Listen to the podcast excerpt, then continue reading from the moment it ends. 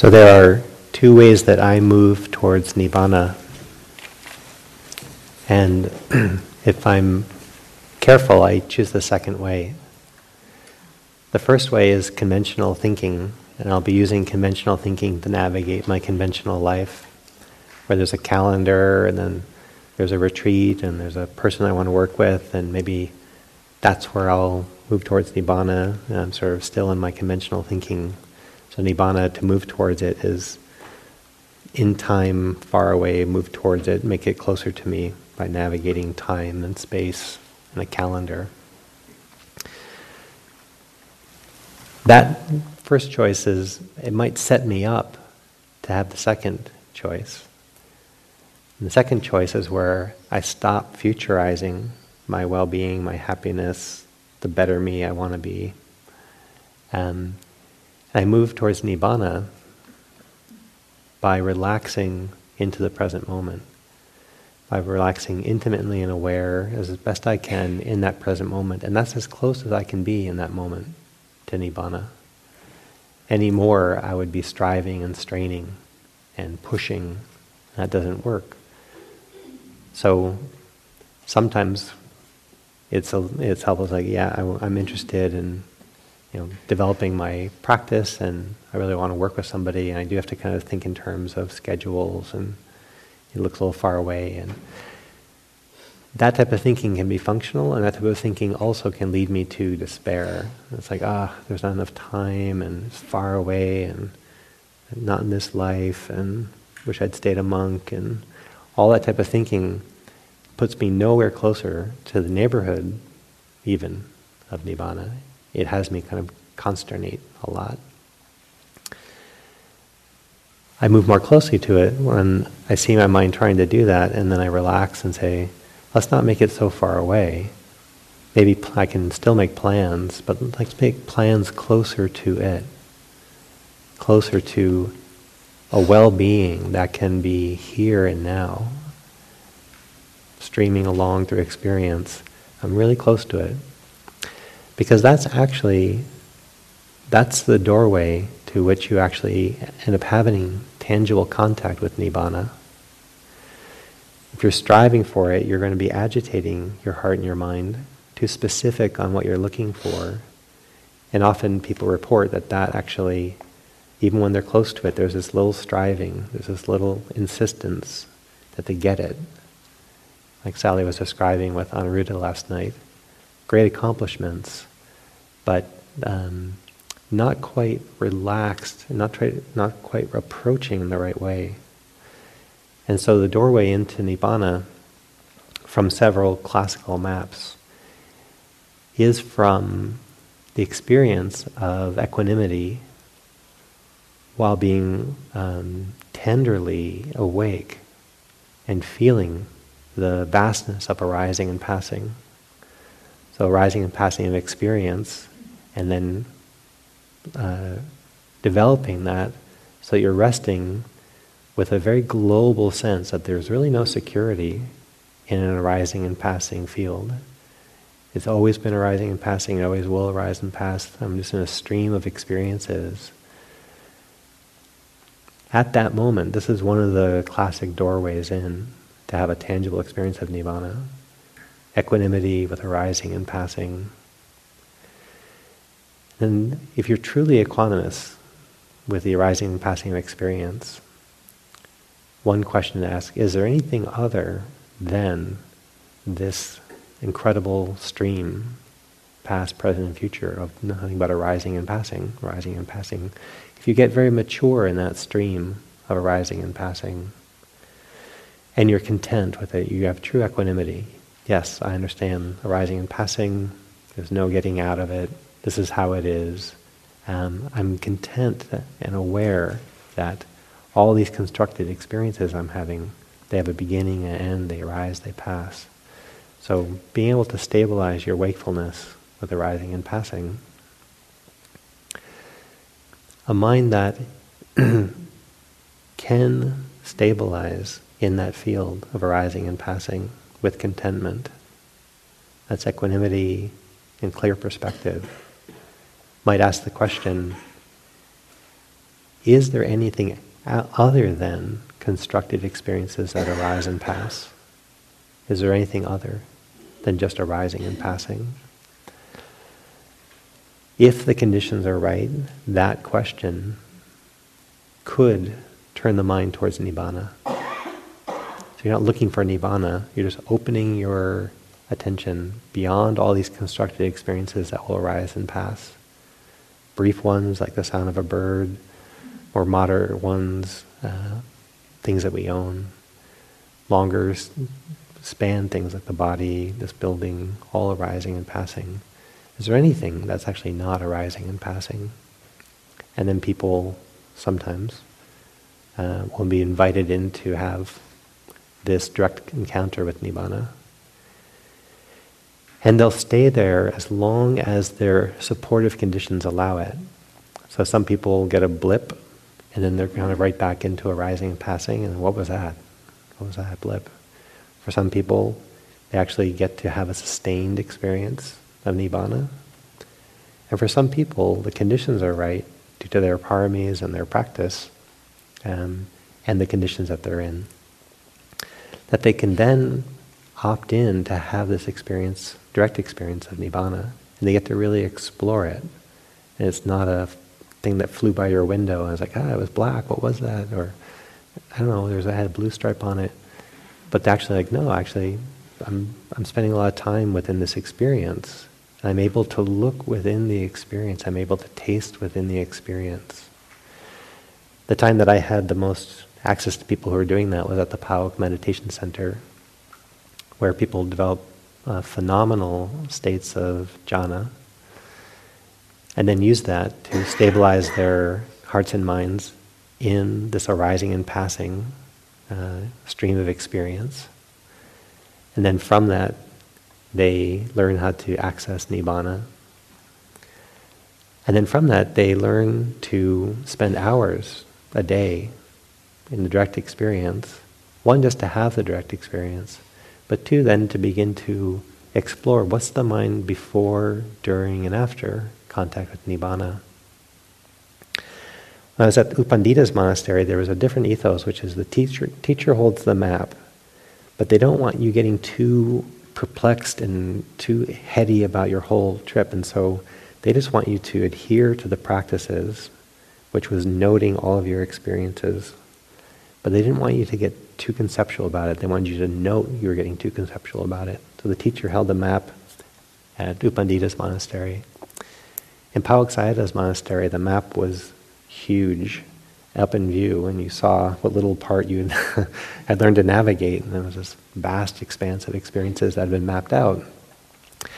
And because I was ordained there, I was able to talk to uh, monks, nuns, and lay people about their practices, and people who had um, been very successful with their jhana practices, recalling past lives, uh, witnessing this arising and passing very deeply, and then talk to them. What was your experience of nibbana?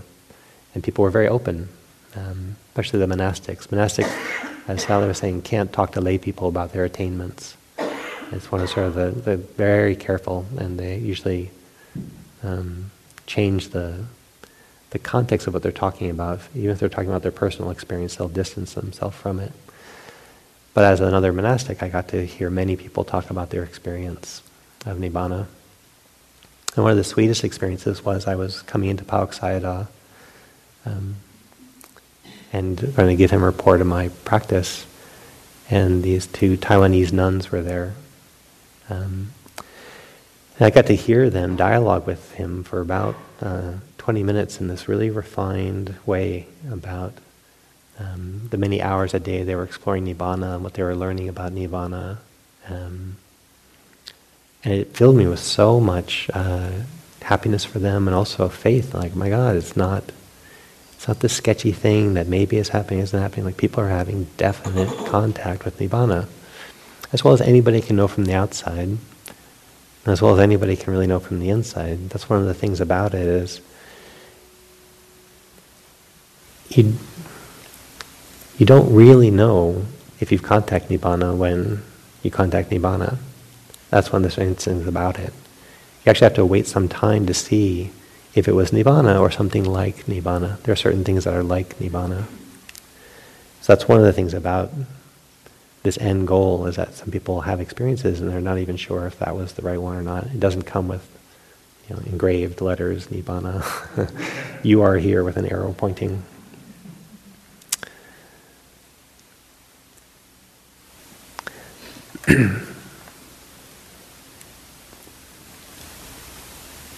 Maybe what's interesting is to describe it, is to try to describe a little bit about Nibbana itself, and then what it means to, that, to come in contact with it, and then to come out of contact with it.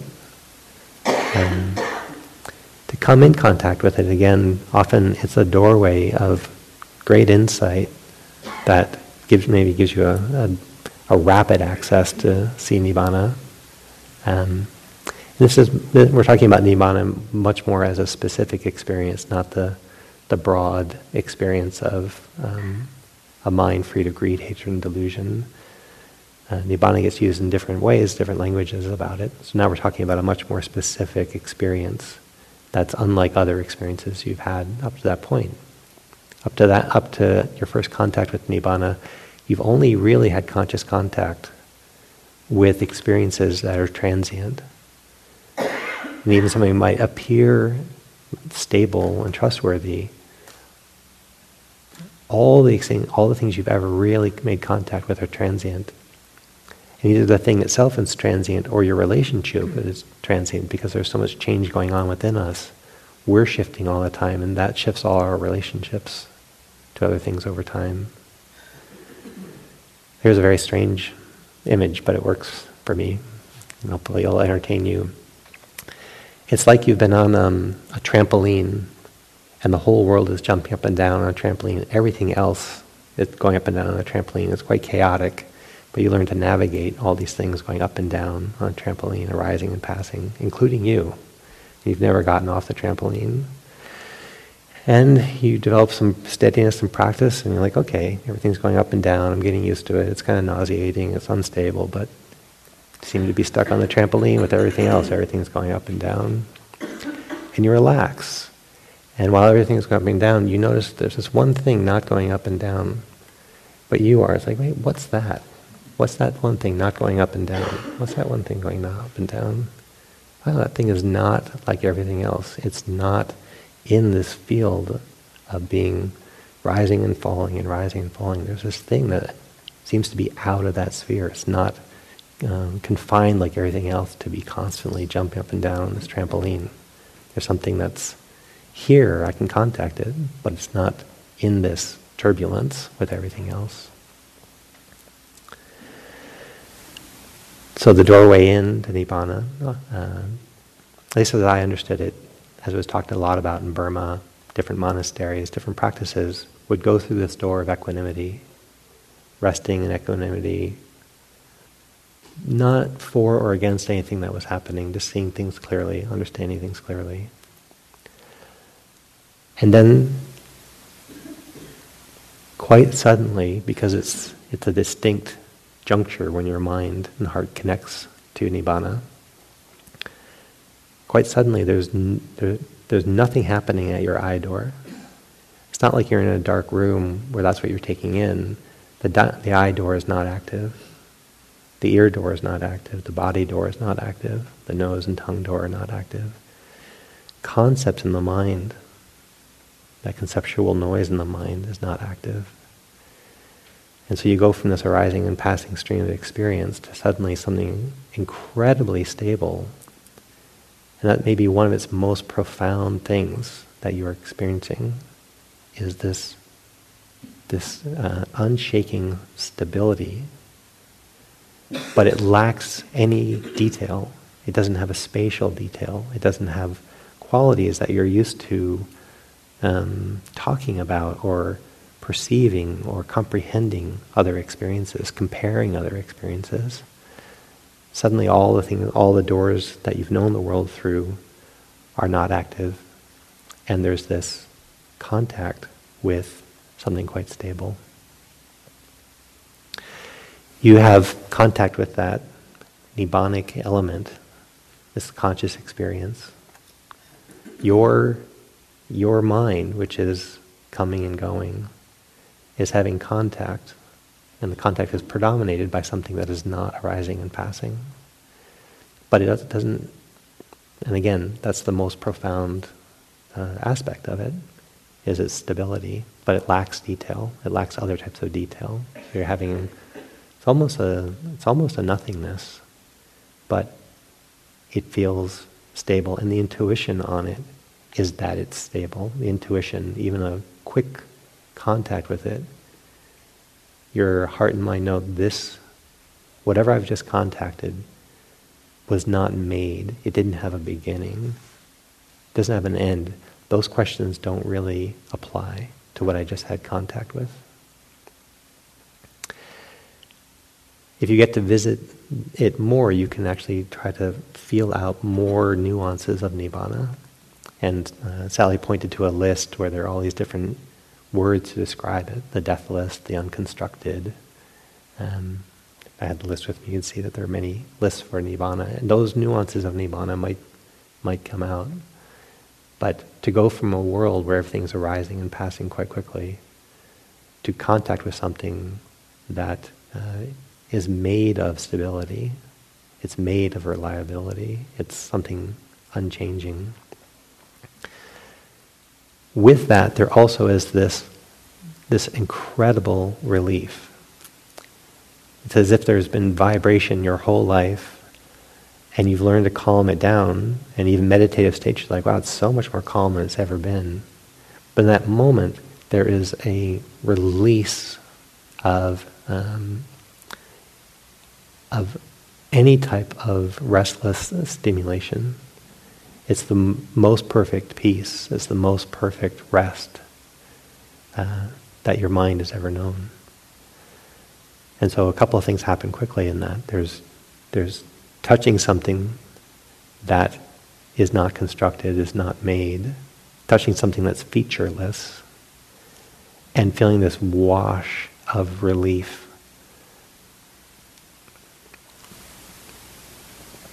Another analogy is sort of being um, swimming on a windy lake where there's a lot of waves. It's very turbulent, and you're getting closer and closer to shore, and you put your foot down, but you can't quite reach it, and you're tired, and you're going, and, and you keep swimming, and at some point you actually put your foot down and you touch a rock, and you put your weight on it, and you're just taken out of the frothy, windy water because now you're actually on something stable. And there's this very reassuring. You're not you're no longer out in the frothy sea. You're actually safe. There's a safety, ease, quiet. And then the conditions shift. You can only be in contact with it for so long at that time. And your mind takes up again the stream of arising and passing experiences. So you're in the neighborhood of Nibbana, you got quite close to it. That's the equanimity. You made direct contact with it, and that can only happen for as long as the conditions support it. And then you come back right outside the door, right outside of contact, back into equanimity, and then equanimity might begin to further erode as the conditions supporting equanimity uh, decline. So you might feel impatience come in, you might feel excitement come in, you might feel bafflement and a whole flood of intellectualization. What was that? How do I get back there? And all of a sudden you're not even equanimous anymore, you're kind of obsessed about it and trying to get back there and you're trying too hard and all of a sudden you're back into that, that mind, that mind stream, but you definitely made contact with something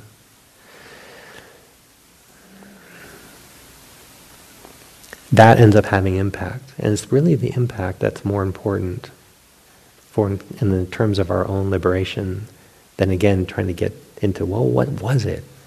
That you were nearby, that you made contact, and the shifts that happen afterwards have so much more to say about your um, lack of suffering and future orientation than trying to hammer out and puzzle something that's very hard to describe because it lacks details that our conventional mind would use to describe it.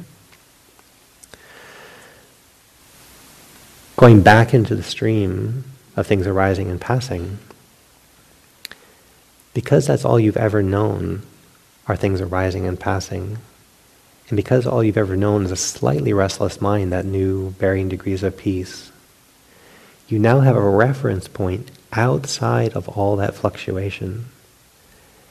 Because you have a reference point outside of all the fluctuations of experience, you then come back into the stream of experience and you can see it more clearly. It's like getting very used to your hometown, traveling to a foreign country, and then coming back. Nothing has changed, but you have you can see things because you just stepped out. You stepped radically out. So you step radically in, even though all this arising and passing experience um, hasn't changed much. The, everything's still jumping up and down the trampoline. You're back on the trampoline. but you can now ha- you have an extra clarity. You have an extra reference point to see the consequences. Like, wow, when this is all that I knew, arising and passing experiences, that's all I kind of shot for. That's all I really, that's the best I could do is kind of be at peace with all this turbulence. But now I see even more clear the consequences of being in all this arising and passing. The consequences of being constantly agitated by things coming and going. And there's really no security, there's really no refuge in this fluctuating field. And I know what a ref- I know what a true refuge feels like.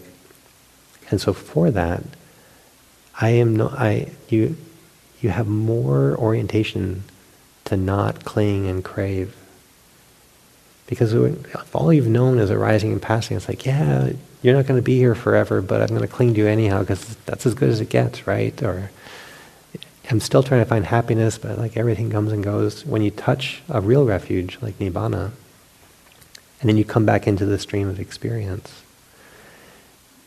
that is something that transforms you both immediately because you have this experience, this reference point, this understanding, but it starts to really inform you over time.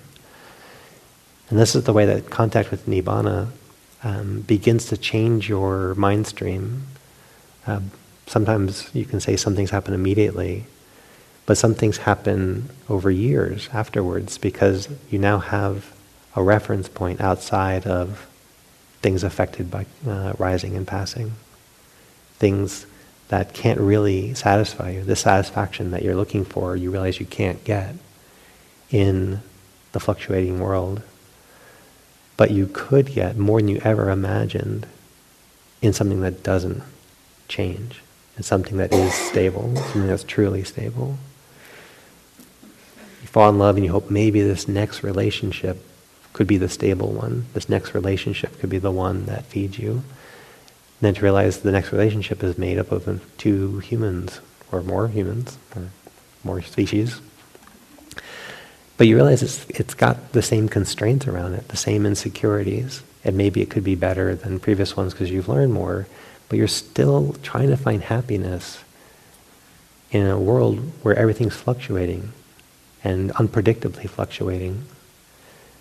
And the thing about Nibbana is it's not unpredictable, it's not fluctuating, it's not going to turn on you. It's not going to um, be radically different tomorrow.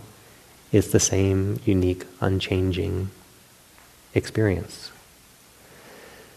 So again, that gives you an orientation, and that keeps on affecting you. And there's a whole stream that happens after contact with nibbana, in how it reorients you towards being in samsara, being in all this fluctuation. Another immediate thing happens that uh, Sally talked about last night is you realize, um, so gonna, well, you realize this path actually worked in trying to give you um, clarity and trying to give you a relief from your seeking. You actually contacted something, and you realize the path actually helped do that. In fact, it, without the path, you wouldn't have had that experience. so a couple of simple examples come to mind where um, I live out in a rural area past uh, Berkeley and Oakland. And when people come to my house, there's often the first time they come, there's often a lot of doubt that they're actually getting closer to my house because they're getting further and further away from houses, and then it's very rural, just kind of rolling hills. And there's no signs that there's a community anywhere near. First time I went out there, I was like, I'm definitely not on the right track because it's just more cows, more reservoirs, more you know, where are the houses going to be? And they start seeing some houses, like, oh, okay, uh, maybe I'm in the right neighborhood but maybe not. Like I'm not sure yet that this is where I, you know, first time I came out, this is where the house is, or if you're visiting, this is where Tempel lives. And it says, he gave me the directions, I'm following them, but God, you see like do not enter signs from my neighbors. And it's like, oh, it's not, how safe is this neighborhood? And, and then you actually turn in my driveway, and it's like, God, I really hope this is it. And you see me walk out the house. Like, oh, great. This is those directions did work, and there's this great relief. Like, oh, all that work I was doing did get me to the right place. As opposed to, I'm still, I'm, ha- I'm having faith, but it hasn't been totally validated yet. So now I've put out some Tibetan flags so that people, as they get closer, are like, this is much more likely the house. Than uh, some of the other houses in my neighborhood. So in that contact with Nibbana, you realize uh, that the teachings and all the trainings and your rough understandings of them, enough to keep doing them, landed you in contact with Nibbana, a deeper peace than you've ever known, coming out of it, a deeper clarity and perspective than you've known. That again starts orienting and it keeps on teaching you, not that you keep making contact with Nibbana necessarily, but that you don't forget that reference point, and so it starts to reorient um, how much peace and security you're looking for in a world that's constantly arising and passing. And there's a there's a lot of transformation that can happen over weeks, months, and years just from that that first contact. Let alone if you have the paramis and the capacity to keep making contact with nibbana. So you get this faith in the path, you get orientation in the path. Um, it's not really until your first contact with Nibbana that the background hum and vibration of self has ceased. And so you can get pretty quiet in jhanas, you can get pretty quiet in life where like, yeah, I'm not dominated by the really gross level of self. But there's still a hum of I am, there's still a hum of self reference, even very deep states of concentration. This is, I think, one of the Buddha's insights. Um, when he went into those deep states of concentration, he saw that they were only as good as you were when you were in them. But there was still an unexamined hum of a witness, a noun oriented witness cruising along and no way to kind of unearth it, no way to kind of get out from under it because it was just so consistent. This very steady, firm, quiet, I am, I am, I am, I am, I am. When you make contact with Nibbana, that I am noise in the background ceases. It's like getting used to the sound of a, of a generator going off in your, in your neighborhood. And you just get used to it. And then it stops. And like, oh my God, wow, I've gotten used to that. And it starts up again. Like, oh, that's, that's coarse. I can now hear it again. So when you make contact with Nibbana and then come out of contact with Nibbana, you can finally have perspective on how on this deep orientation towards I am, this deep orientation towards self, which is another reason, as Sally was describing, stream enters lose that having never been able to question this constant I am, it can't arise when in contact with Nibbana. So then you also learn about yourself and what that your stream of conditions, even this I am that was giving you a little sense of security as you flowed along through fluctuating experiences, it was so steady in the background and maybe so unconsciously experienced that that steady I am um, carries along. You don't have it, and then as you come out of your contact with Nibbana you come back into experiences, you can now taste it. And you can taste the consequences. It's like uh, if you don't brush your teeth, and then you do brush your teeth, and then you don't brush your teeth again, it's like, ah, I can, I'm aware of the consequences of not brushing my teeth. I'm aware of the consequences of this I am, I am, I am, this burden. And I get the sense that it's trying to help, trying to give me some orientation. But if I rigidify or solidify it all around this I aming of the mind, that's where everything starts to congeal and get sticky. And the nice thing about that first contact with Nibbana is I realized that I amness is optional. It's constructed, it's part of the constructed fluctuating field. And so even though it comes back and it becomes quite back, it becomes quite steady again, you have perspective on it like you've never had before.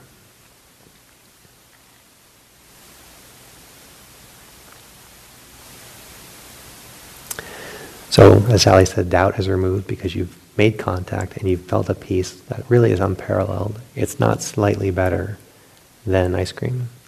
It's not slightly better than gazing into the eyes of your child or lover. It's not slightly better than the best sunset. It's a profound leap better than experiences you've had before, in terms better in terms of it, the thoroughness of the peace and satisfaction. so it removes uh, doubt, the, the path works.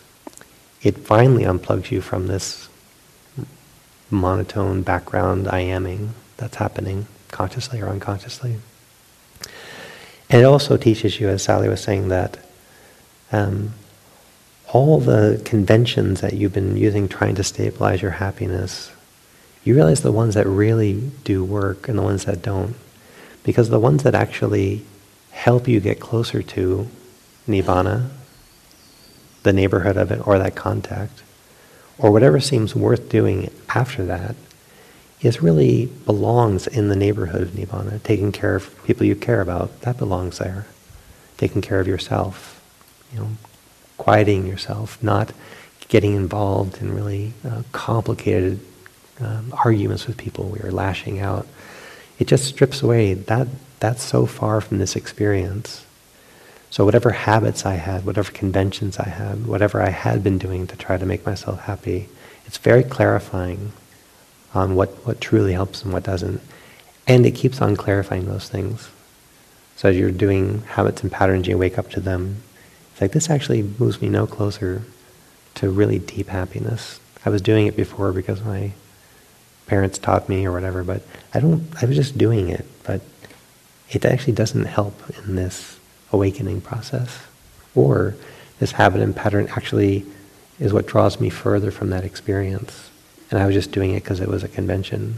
So certain conventions and habits and practices drop away, and other habits and practices get drawn up because you can see that they are supportive towards what helped you have this contact with Nibbana and what you feel like doing after you've had contact with Nibbana.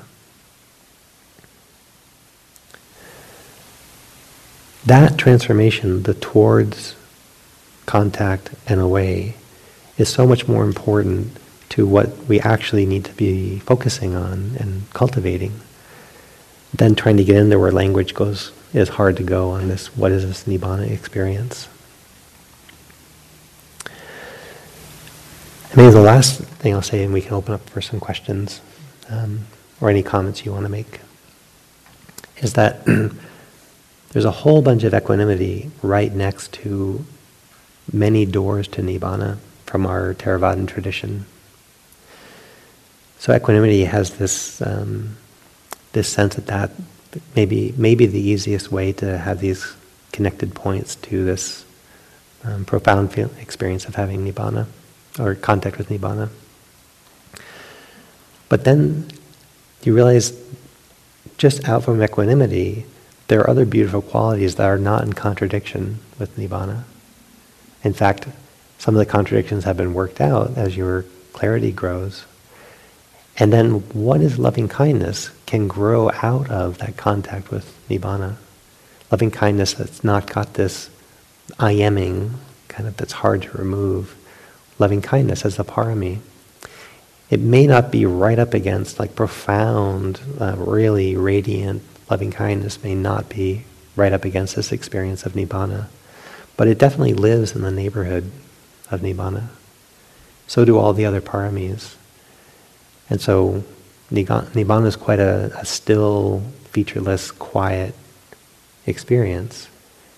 And for that, you might imagine that all the other passions of life that are more demonstrative service, loving kindness, compassion, um, courageous efforts um, they're not antagonistic to the experience. They get cleaned up and they belong around, even if they're not right next to the access point to Nibbana.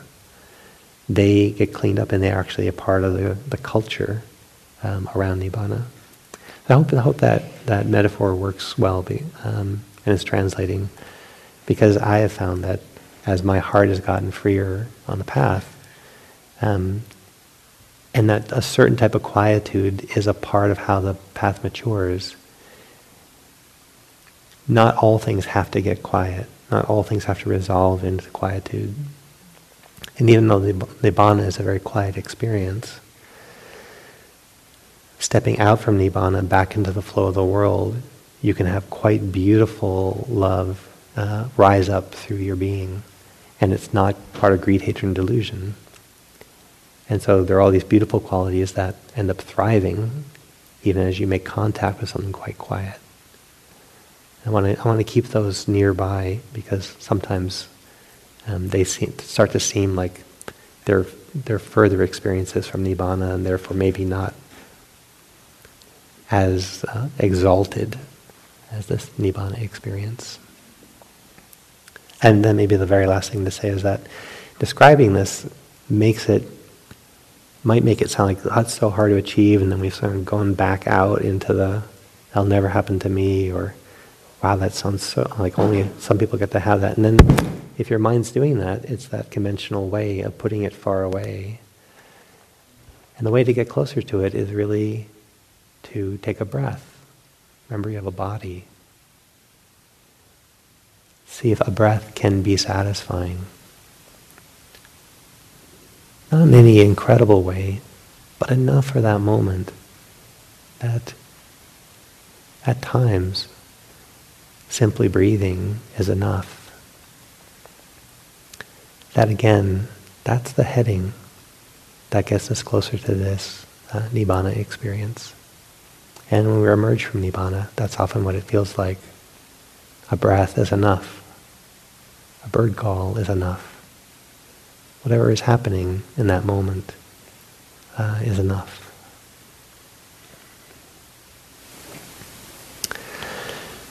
Let's take a moment just to breathe in a bit, breathe out, and settle a bit.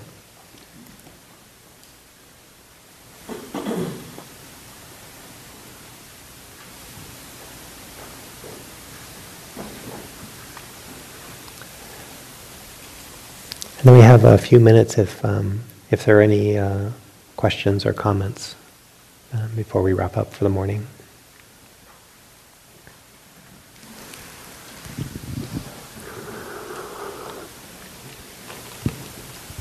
And welcoming any of the voices that have may take a few minutes to speak, to, to emerge as well. So you can take care of each other that way.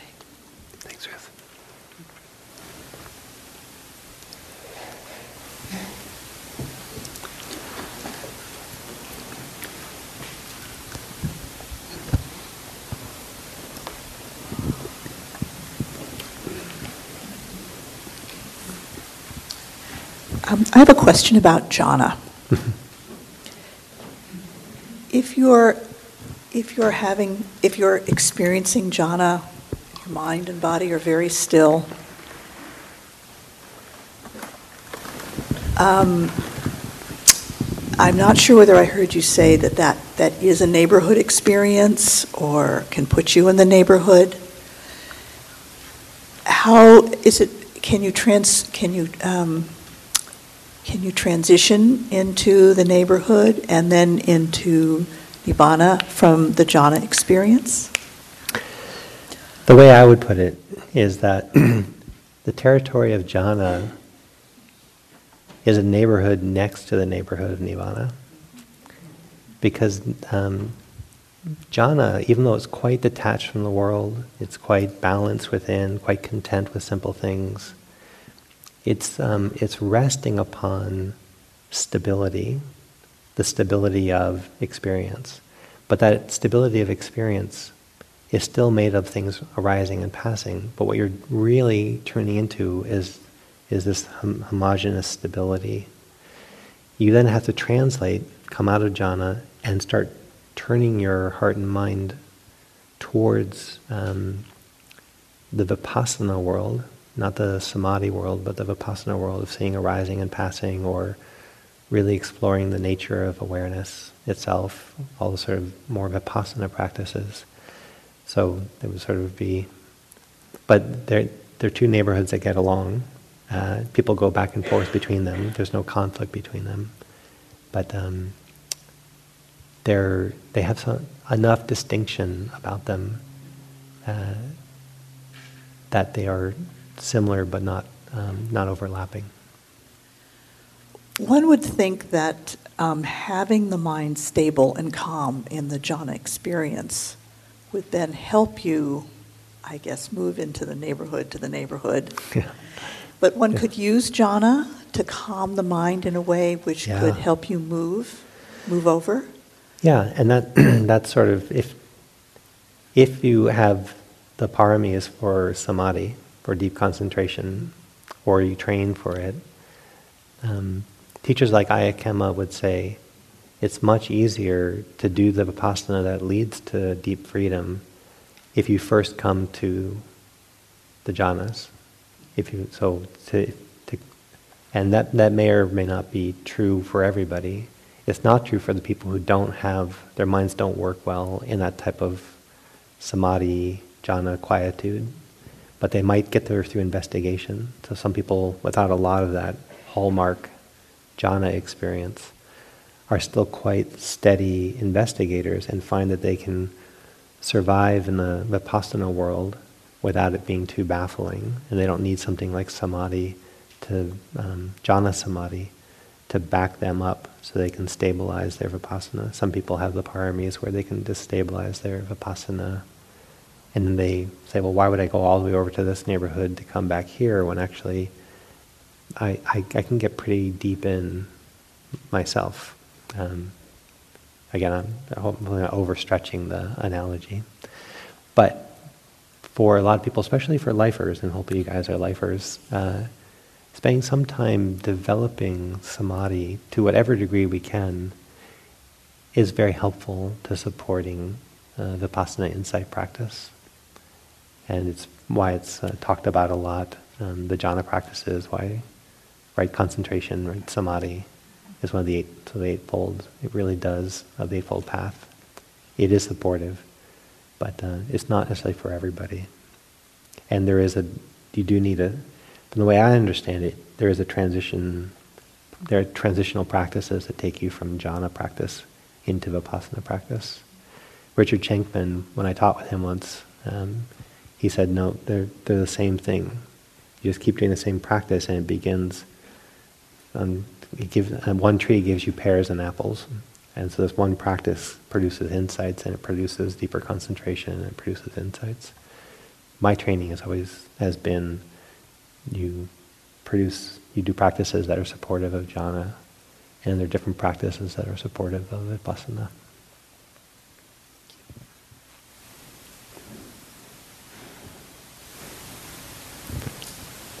There was a question right here. Right here and then back there. Where? Let's go here first, uh, Fatima.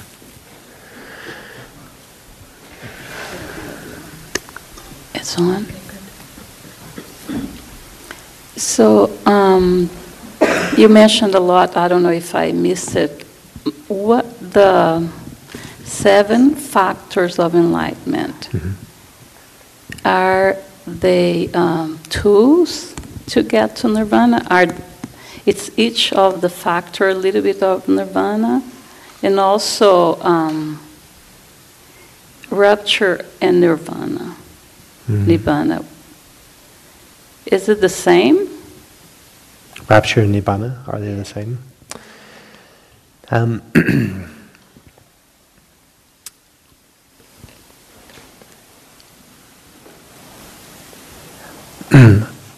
I, I can't be too definitive, so I'm only going to be able to talk from my experiences and people I know and the schools of Buddhism that I worked in. And there are differences in different schools, so I need to kind of predicate that. The rapture around Nibbana is not the rapture that's uplifting or stimulating. The, what's amazing about Nibbana is actually how, is how uh, um, sort of quiet and steady it is. And so that the relief that comes is a little bit more there's the, the happiness that comes when I walk into a room full of people I love and they all say, hey, and it's like, ah, this is great. And there's a relief when I get into a hot bath when I'm tired. Nibbana is a little bit more like, oh, versus, yeah.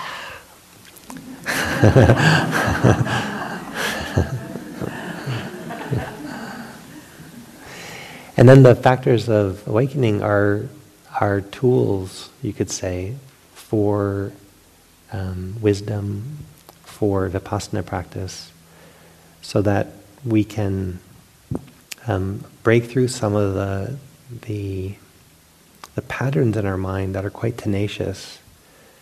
And we're kind of in a holding pattern, but we start to really develop investigation, courage, delight, tranquility, concentration, and equanimity, and mindfulness when those all are well developed and then they, they harmonize, those are moments often where we'll have epiphanies that jump out of our conventional view and see things from a new light. And most of us are just happy enough to have these epiphanies.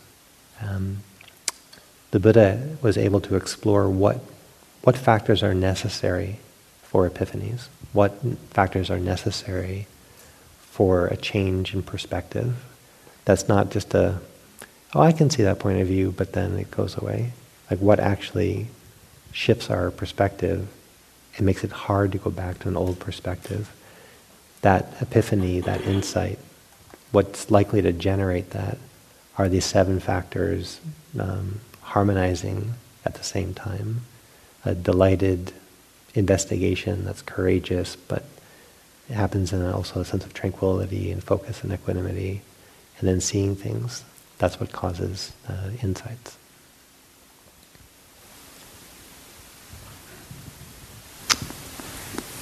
Hi, my name's Elisa, and um, I just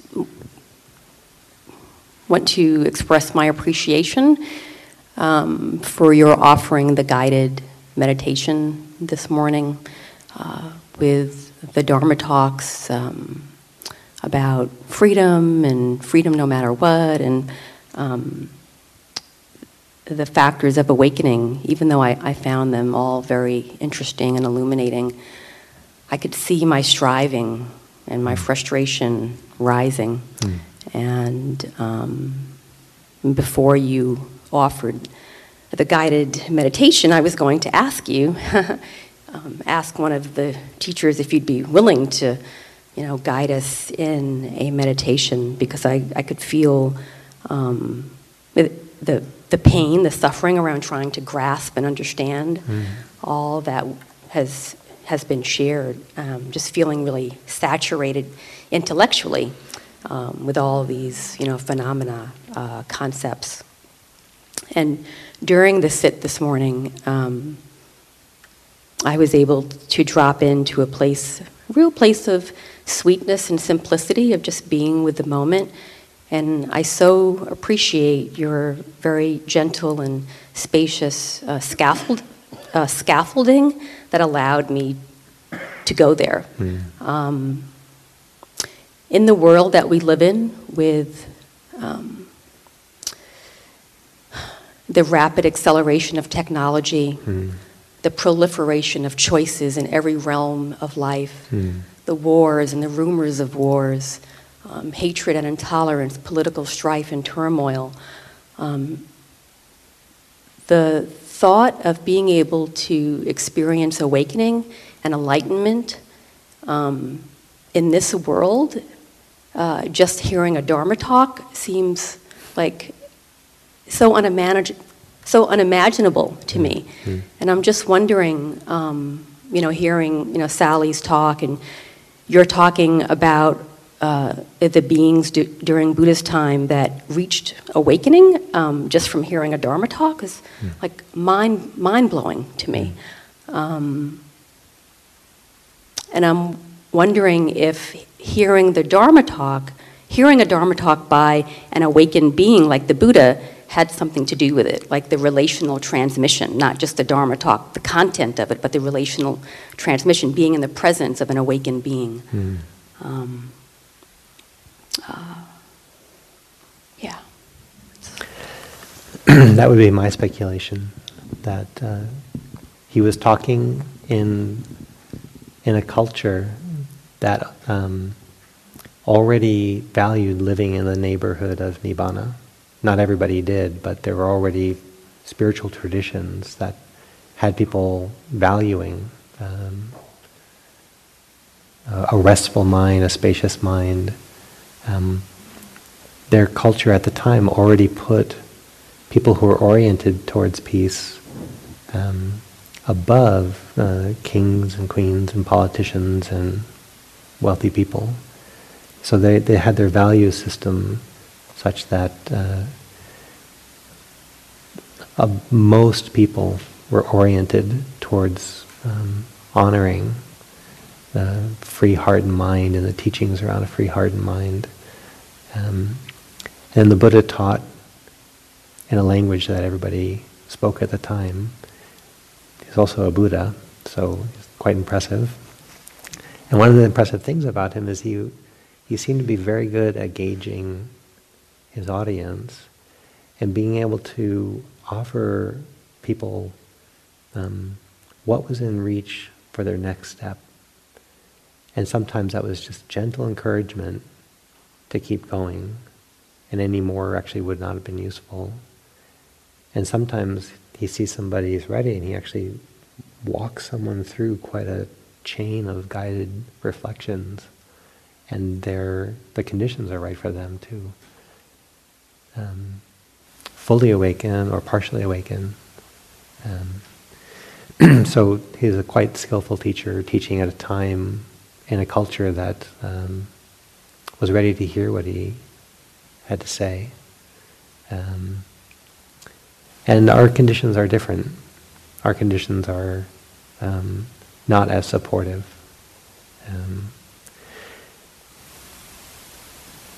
and every now and then, again, my mind will slide into it. Whenever I feel like freedom is far away, not doable, and I start to get discouraged, I now have a, like a red flag that's just like, watch out for dependent origination. Watch out because you're putting your freedom very far away. You're putting the well-being of people far away.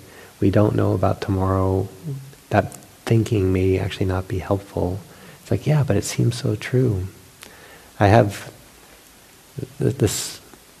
My own mind is quite strange to me, and so oh, it's, it's one of its good sides is when it's entertaining me, when it's funny. But this last political season, my mind has said, I get Lao Tzu wanting to walk out into the desert and saying, humanity, I just give up.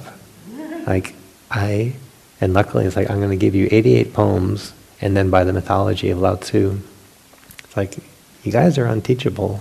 So here's 88 poems, you're, you're on your own. I'm walking out into the desert because I've had it with you all. and there are times that in this political season there, I was like, I get it. I really get it. But then that's not, that, that mind state is a certain exasperation, a certain fatigue. And I, I notice, even though it feels true, down below it, I care. That caring is touching a clinging. I can't care on that level and have it hurt this much. So I'm getting frustrated or these other modes are coming in. I, I try to be careful of that um, because it's just, one, it's just depressing. Two, it's not accurate. And someday later, it was just a funk and I came out of it and I was like, no, I'm not going to walk out into the desert. And I'm not, probably couldn't write 88 quality poems. So let's, let's keep working on my own poems so I could do that one day. But there again, uh, Nibbana down the road is one way of conceiving of it, and that might be one way we organize our aspirations. But because you're all practitioners, you, there's also, if you can remember, even in traffic, even in hard circumstances, there's also, I could move towards Nibbana by remembering I have a body. I'm not moving into Nibbana, but I'm moving towards it. I have a body. Ah, right? This body is breathing. Right. This rage cycle I'm in is really lost. No, I should not hurt somebody. Right. And this like cooling off is that more broad sense of Nibbana, the cooling off of the heart, mind, and body that have started to get really entangled in something and everything it does further entangles it. And then you learn these intuitive ways to kind of not suppress it because that's not the best, but to kind of how do you healthfully co- coax yourself out of your own frustration, uh, disappointment, back to where you're functional? Because there might be something functional about your frustration. It might point at things that need attention. But if you're really starting to feel like this isn't doable, I give up, um, chances are there's there's too much pain and the mind is protecting itself. Um, so, anyways, like Nibbana is a neighborhood. When next time I can go to Spirit Rock or in my community, um, or right here, right now, moving closer to it, moving closer into that, easing off on the greed, hatred, delusion in my system, encouraging people around me to do the same. That's so much more accessible and so much more of how Nibbana is really accessed and cultivated, our relationship to it, than futurizing it. Thank you. We have to unfortunately stop at this point for the schedule of the day. So thank you for your interest and thank you for this morning. What I'd like to do for your, um, be, okay, before we do home groups, I'm going to just see the question, but let's do announcements first. Thank you for listening. To learn how you can support the teachers and Dharma Seed, please visit dharmaseed.org slash donate.